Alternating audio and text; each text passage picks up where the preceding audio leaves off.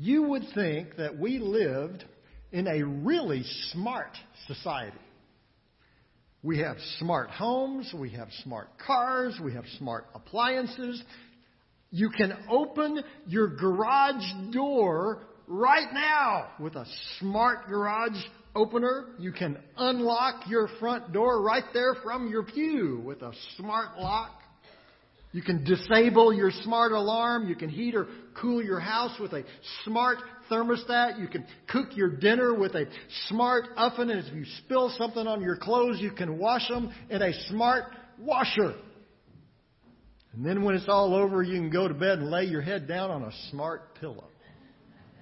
So with all this smart stuff, why don't we live any smarter? I think God must look at some of the things that we do and just shake his head, wondering, what were they thinking? The reason I think that is because I look at some of the things that I do and I shake my head, going, what was I thinking? The more things change, the more they stay the same. With all of our smart devices, we still need what Paul writes here to the Ephesian believers and what the Bible says to us here in Ephesians chapter 5. Again, we'll begin reading in verse 15. Be very careful then how you live, not as unwise, but as wise, making the most of every opportunity because the days are evil. Therefore, do not be foolish, but understand what the Lord's will is. This morning, I hope we can all leave this place ready to live smart. First of all, the Bible says we need to be careful.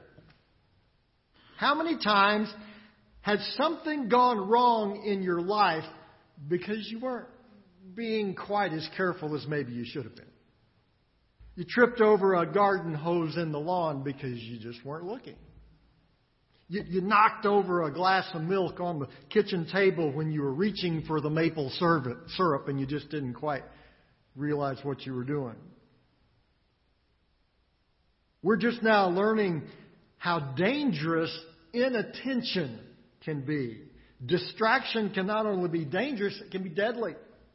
According to the National Highway Traffic Safety Administration, in 2015, last year, or a couple of years back, 3,477 people were killed. 391,000 were injured in motor vehicle crashes caused by distracted drivers. Now, Paul wasn't concerned about distracted drivers, although those inattentive camel drivers on the Damascus Road were really annoying. But that wasn't his concern. Here he's concerned about distracted believers.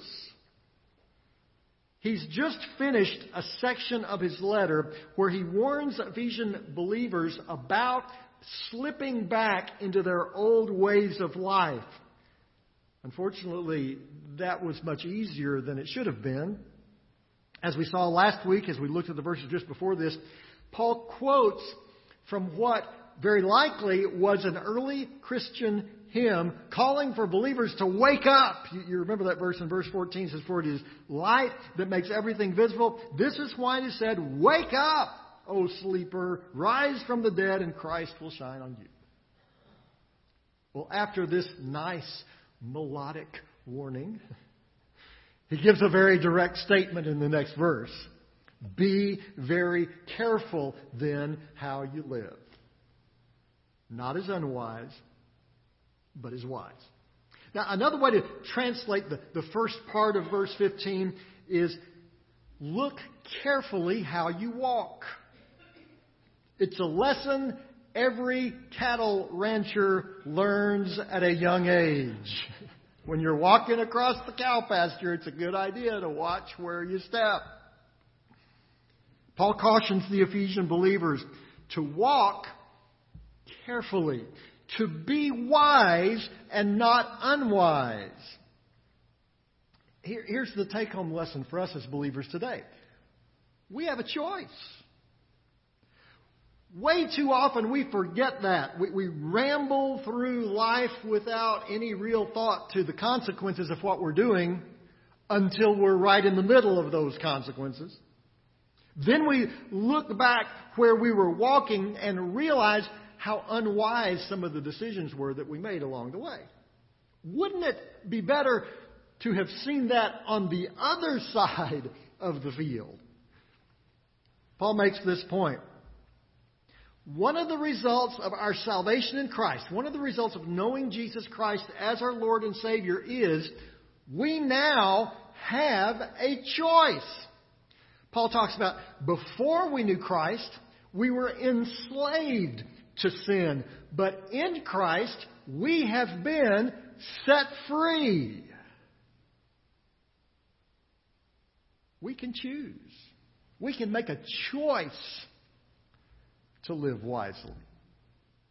So, how do we do that? Well, first, decide that you're going to do that. Decide. Make a choice. I'm going to seek to live wisely. Make it a daily prayer. God, for every decision that I make today, help me be careful. Help me to take a good look. Does this decision I'm about to make, does it fit what the Bible says? Is this decision, is it going to help or is it going to hurt my walk with Christ? Will it help or will it hinder someone else who sees me do this? Will it help them with their walk with the Lord? Just stopping and asking the question is 90% of the battle. Realize this morning, if you know Jesus Christ is your Lord and Savior, you have a choice. You can decide, I'm going to live wisely.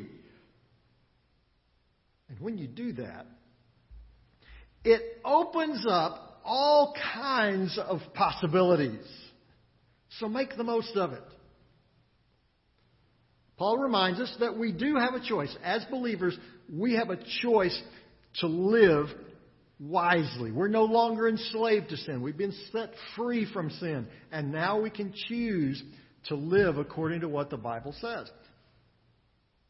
And that gives us a tremendous opportunity that he talks about in the next verse. First in verse 15, be very careful how you live, not as unwise, but as wise, making the most of every opportunity. Because the days are evil. Therefore, do not be foolish, but understand what the Lord's will is. That phrase he uses for making the most of it, it comes from the same root word that elsewhere in the Bible is translated with that incredible word that we sing about, that we praise the Lord for, that word, redeemed. Through our salvation in Christ, we are redeemed from the penalty of sin. And in our salvation in Christ, we can redeem the moments and activities of our day. Isn't that amazing? God redeems our life, and now we have the choice to redeem the moments that God has given us as His children. It's amazing. The opportunities that we have are amazingly changed by our relationship with Christ. Our, our boring job becomes an opportunity to share Christ with our fellow coworkers. That history class that we hate becomes an opportunity to see the ways that God has been working through the kings and nations of history. Knowing Christ changes everything if we take the opportunity. So Paul says, seize the opportunity. The word that he uses, another way it can be translated, is to purchase completely. You, you, know when you're in a store and there's that, that item that's on sale that day and you think, yeah, I ought to buy that. I could save some money because I'm going to have to buy that anyway. Uh, maybe I'll buy it tomorrow. And you come back the next day and it's not on sale anymore. And you say, oh, I should have bought it. Well, that's what that word means. It means take the opportunity. Seize it. purchase completely. The opportunities that we have to serve the Lord, they come and they go very quickly. They won't always be there. So don't miss a single one. Seize them as they come. Now, Paul reminds us this isn't going to be easy. He says the days are evil. Folks, you won't have to look very far to find an excuse not to do what God's leading you to do. Those excuses are going to be right there, just in front of you, ready for you to pick it up and say, Well, I can't do that because. The days are evil. The temptations are all around us not to do what God is leading us to do. So, so Paul adds one more reminder. He says, Don't be foolish. Understand what the will of the Lord is. As one commentator puts it, our first concern when, when we're making a decision in life, when we're deciding, should I do this or should I do that? Our first concern should never be, will this bring me more wealth? Will this bring me more satisfaction? Because that's in our human nature, that's kind of what we do. We think, well, well, is this decision going to make me more happy? Is this decision going to make me wealthy? Is this decision going to help me some way? But the Bible reverses that. It says that shouldn't be our first concern.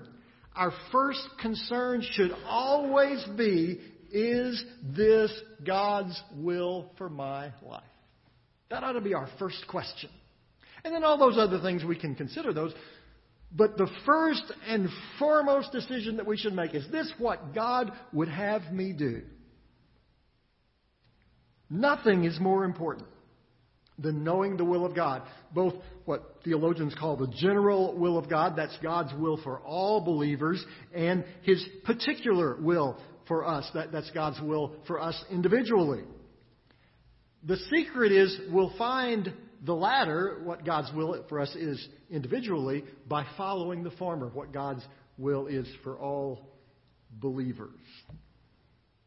Are you looking for what God wants in your life? I think we all are as believers. I mean, we know that's what we're supposed to do. Uh, that's why you're here this morning. You, you, knew that this was a place that you needed to be to come and worship the Lord. You, you recognized the importance of being in God's house with, with God's people. So, so you've already acknowledged, okay, doing what God wants me to do, that's a pretty significant thing. But then you may be wondering, well, what exactly is that for me? What exactly is it that God wants me to do in my job tomorrow? Or you may have a bigger decision. You may be deciding what college you're going to attend, or what career you're going to follow, or, or the person that you're going to marry, or, or, or where your life is going to go. You know, there may be a, some really big decisions or really small decisions, but you're thinking, well, how do I figure out what God wants in this? Well, well here's a, a wonderful principle the Bible gives us live what you know. Find out what the Bible teaches in general principles, how God calls believers to live. And as you discover those truths in the Scripture, as you find those ways that God wants you to live, do that. And as you do God's will, He will reveal His specific will for you. Did you catch that? What an incredible principle in life. I, I, I don't know about you. Sometimes I worry about stuff more than I should. And I know I'm not supposed to, but, but sometimes I do.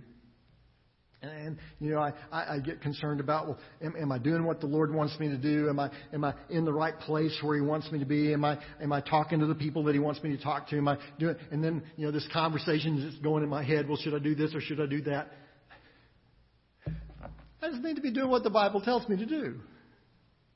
And as I do the, the, the general principles that God has given us in His Word, as I follow that, God will lead me to the specific things that He wants me to be doing. Isn't that great? We spend so much time trying to figure this out when all we really need to be doing is what God's already figured out for us. As we live the principles of the Scripture, God will reveal the specific things that He wants in our life. All of us as believers, we want to know what God wants us to do. It's the reason we followed Christ in the first place. But then along the way, we see our failures to live up to that. And we start to become convinced that we just can't do it. We're just not up to. We don't have that gift. And so we stop trying. Which is exactly what Satan wants. He can't take away our salvation, so he is bound and determined to keep us from living for Christ while we're still here on earth. But the good news is what we said starting off. We have a choice.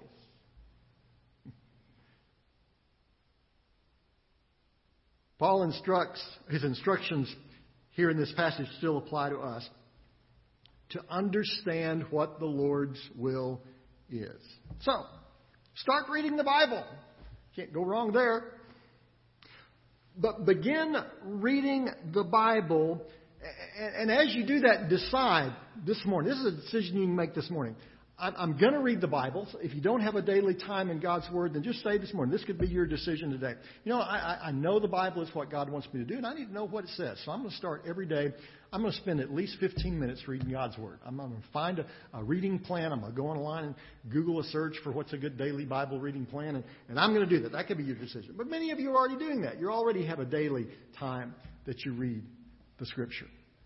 Here's a decision that you could make as I do my, my daily reading today, I'm going to read this passage of Scripture and I'm going to ask God to show me one thing that I can do according to His will today. One thing. One way that this Scripture applies to what I'm doing today. Folks, God will answer that prayer.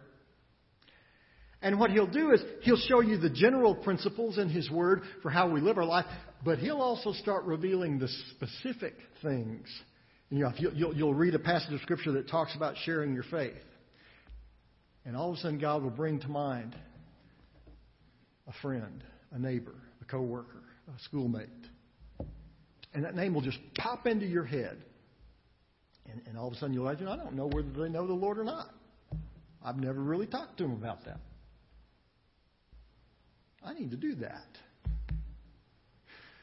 God will take those general principles and He'll make them specific for you. He'll take those things that all of us as believers should be doing, and then He will make that specific to your life as you open yourself to doing that. As you say, God, show me in your word what you want me to do today. So, so that's something you could do to say, I'm going to read my Bible, but as I read it, I'm going to be praying, God, show me at least one specific way that I can apply what I read today to my life. You'll be amazed at how God will answer that prayer. For example, in today's passage, one thing that we learned is that we have a choice. So do that. Today, you're going to face some decisions. They may be little decisions, they may be big decisions. But in those decisions that you face, just bring to the forefront of your mind okay, God, what would you have me to do? What would please you most? What will take me to the place where you want me to be today? As you approach each decision, make that choice that is best for your relationship with Christ. And as you do that, God is going to lead you to some really exciting, very specific ways that you could serve Him. Now, what's that going to be? I don't know. But I'm excited to find out. So, together, let's commit ourselves as believers in the one true God to live smart. Heavenly Father, you have blessed us in abundance. We come here this morning recognizing your power to save. Across this room, people could give testimony to how you transformed their life. We, we sang hymns of faith praising that reality that you're a God who transforms life. And God, we, we, we came here this morning because we know you're important. We know your word's important. We know your will is important. So, God, as we leave this place, help us to apply that to our life. We're going to make some decisions today that maybe they'll just be minor things, but maybe some of us have some really big decisions that we're weighing in our heart. God, right now, right here, we want to commit ourselves to you that in those decisions, and those choices that we make, we want to make the choice that will honor you. Help us to do that, Lord. Help us to live smart. For it's in Jesus' name we pray. Amen.